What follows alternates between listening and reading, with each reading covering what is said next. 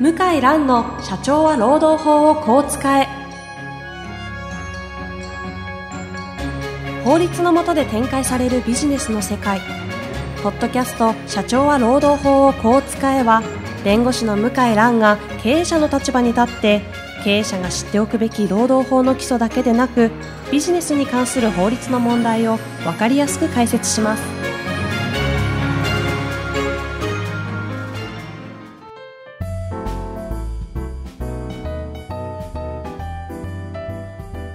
こんにちはナビゲーターの遠藤和樹です向井蘭の社長は労働法をこう使え向井さん本日もよろしくお願いいたしますはい、よろしくお願いします。今日のテーマなんですけれどもなんか最近の時事的なお話があるというふうに聞いておりましてはい。えー今日はですね、えーマタハラによる初の実名公表とほいうテーマでお話ししたいと思います。うこれは最近結構取り上げられたんでしたはい。えー9月4日の、ええ。各報道機関がですね、えーまあ、一斉に報道していた内容でして、はい。えーまあ、結論から申し上げますと、うん。お茨城県にある、あるクリニックえが、えーマタハラを理由に厚生労働省から初の実名公表をされてしまったということですえ。初なんですね初なんですね。もともと制度としては実名公表っていうのはあったんですか？はい。これまでもありましたが、ええー実名公表は初めてだそうですうん。はい。で、えー名前はちょっと申し上げませんが、えええちょっと私が驚いたのはですね、まあ今まで実名公表の場合えは、うんどちらかというと大企業とかうんうん大病院とかですね、まあ、学校法人とか、まあ、ある程度規模の大きい知名度が高い法人なり、うんまあ、団体が対象になってたんですけども、それ今が実名じゃなくて企業名が出るっていう感じですか？そうですね、企業名と、まあ、代表者の名前は、まあ代表ってあの社長、社長のってことですよあ、はいあ。これまでやった人じゃなくて。はい。別の労基法違反とかはいの場合もですね、まあ実名公表とかはあり得るんですが、うんうんまあ今回はクリニックということで、ちょっとどの程度の規模かはわからないんですけども、ええまあそんなに規模は働いてる方が何十人はいないかもしれないえ規模のクリニックなので、正直私は驚きましたねえ。いわゆるその法人形態でいうと中小企業みたいなそうですね。規模のところが実名まで出されてしまったと。はい。これは正直驚きまして、まあ、実名公表されてしまう場合はですね、えー一般消費者の方相手にする場合は、こういうインターネットとかテレビとかラジオで報道された場合、まあその打撃たるや相当なものがあって、まあそれだけでも倒産しかねない。罰則のね、その金額を超えた世界で、一番し怖い信用信頼を潰されるというか、はいまあ潰されるという言い方はおかしいんでしょうけど、なんでね。はい。いや、一番まあきついですね、一般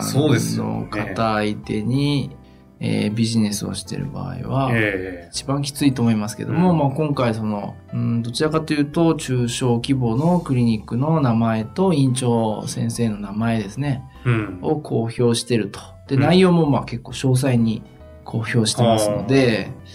えー内容もまあちょっと不名誉な内容、まあ今日はちょっとな内容は取り上げませ。んが、うん不名誉な内容ですね。これが事実であるとすればえっ、と、ですね、それは、その、マタハラをされた方にとっては？えーさ、された方ももちろんそうですけども、した方も、うんうん。えーまあ当時は、まあこれは全然自分が正しいと思ってたのかもしれないですけども、まあ今こうやってその報道の内容を見ると、うんまあ眉を潜めるようなですね、うんうん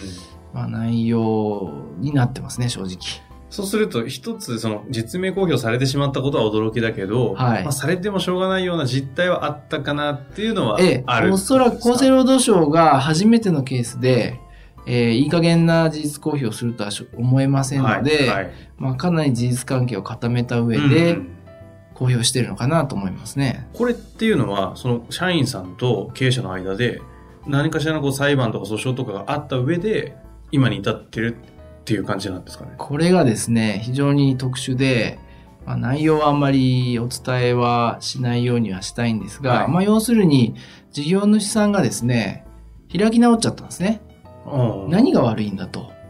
うん。うんう。うんん。何が悪いんだと、俺の、まあ、俺っていうか、ちょっと男性か女性か分かりませんけど、えー私のやってることが、まあ、何がおかしいんだと。うんうんでこういう法律、まあ、守るつもりはないと。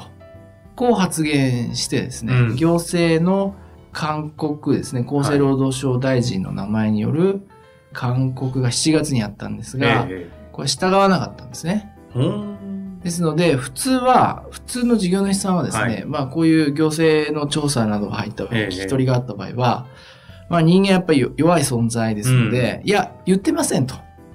で、正直言った言わないになると、行政も認定できないことが多いんですね。ああ、なるほど。ええいや、私そんなこと言ってなくて、元気にあの働いてもらいたいと思ってますよと、あの職場復帰してもらって構いませんよと言われると、まあそこでおしまいですね、行政としては。裁判の場合は、まあ白黒もしくは結論を出さないといけないので、ちょっと行政とは違いますけど、行政はやっぱ裁判、裁判所ではありませんので、えそこまでこう突き詰めてはやらないんですよね。うん。今回は、あ本当に事業主さんが、まあ何が悪いんだと、うんうん。開き直ったことがちょっと理由になってますね。ああ。せあの、行政からの指導を無視して、はいまあ、事実認定を自分で自ら認めちゃったので、今回、まあ、たまたま、そうですね。こういうふうには至ったけれども、はい。けど、中小を相手にしてもそこまでするっていう実態ははい事実ですもんね。はい。えー現在安倍政権はですね、毎年、あの、内閣が変わることじゃなくて、まあ、毎年ですね、はい厚生労働省は、えー行政、えー労働行政運営方針というのを発表してるんですね。5月、4月、5月かな。うーんで、私毎年まあそれはチェックして、はい。えーいるんですが、ええまあ、今年になって変わったのは、まあ、この女性の労働力確保、うんで。特にこういったマタハラとかですね、えパワハラもそうですけども、えー女性のその社会進出ですね、まあ、労働力として、えーなんとかまあ確保したいえということから、はい最大活用。最大活用したいということからですね、まあ、厳しい姿勢で臨むという、えそういう文言があるんですね。それで、えー厚生労働省がこうやって発表するのも、容赦しないよと。うんうん。中小の事業主、中小企業であっても、容赦しないよと、うん悪質な場合はという、まあメッセージかなと思いますね。なるほど。で、まあ、その、この報道によりますともう、院長先生はもう体調不良により休診中ということですかそりゃら、そこまでされたらうね、ん。できないですよね。もうできない。地域どころか全国にルフですもんねう。ん。できないどころかもう、廃業しちゃうんじゃないかっていうのね、それ心配になるような内容ですね。あーうんうん新聞にもまあ出てると思うんですよね、地元の。まあ、インターネットのニュースは見てない人も多いですけど、あの、地元の地方紙とか、かなり地域密着型じゃないですか。あれに乗ってしまうとも立ち直りはう、ね、かなり大変ですよね。地域密着のビジネスですし、ね。ええで特に女性の患者さんとか、はいはい。まあ、求人はもちろん、まあ、患者さん自体が来ないくなるのかなと思って、いやー、もう本気なんだなと、つくづく私は思いましたね。う、まあそうですよね。まあ事実として今回そういうのがあったので、はいまあ。今それを踏まえた上での向井さんのこうはい。国の方針と姿勢はある程度こう感じられてるので、はいそういう考えてたと思うんですけど、はい。今後、まあ、少なくとも社長さんたち経営者たちは、はいはいこの一件を踏まえて、はい。どういう感じでこのマタハラとかいう問題、あとは女性雇用の活用とか、ろ女性労働力の活用か、あたりを考えていった方がいいはい。という。あの、私も中小企業の、まあ、経営者といえば経営者なあので、確かにえー今もですね、新人弁護士募集してるんですけども、やはり女性の方が中小企業の場合は優秀な方が来やすい。うーん。ですね。すね。まあ、どちらかというと、大きな事務所大企業とはちょっと違って、まあ、女性の方の方が熱心で応募されることも多いし、能力的にも高いので、ただ、まあ、その結婚して、え妊娠して出産して育児で、こう、ブランクが空く可能性があるんで、うん事業主側としては、まあ、業務に支障が出るっていうのは怖いんだと思うんですけど、まあ優秀な人を取るには、むしろ積極的に支援すると言ってあ集めた方がえいいんじゃないかなと思って、まあ、うちも一人女性弁護士いますし、まあ、ええ今後も採用する予定なので、そうしないと、もうちょっと昔と同じ感覚でですね、えー人が集まる時代じゃないので、うん。中小企業は優秀な方採用するんであれば、うん。まあそこをちょっと考えないと、人は集ま、優秀な人は集まらないですよね。うん。まあ、それ自体を国がもうね、推進しているように、うん向井さんとしても、もうその、その通りだなじゃないですけど、国の方策に合わせて、皆さんこう動いた方がいいだろうなという感じですかね。もう若者はもう貴重品にの時代なので、うん。まあ、そうですねだから、中小企業は自分で工夫しないと、来てもらうように工夫しないと、もう来ないですからね。うん。医療協会も大変だと思いますよ。そんな、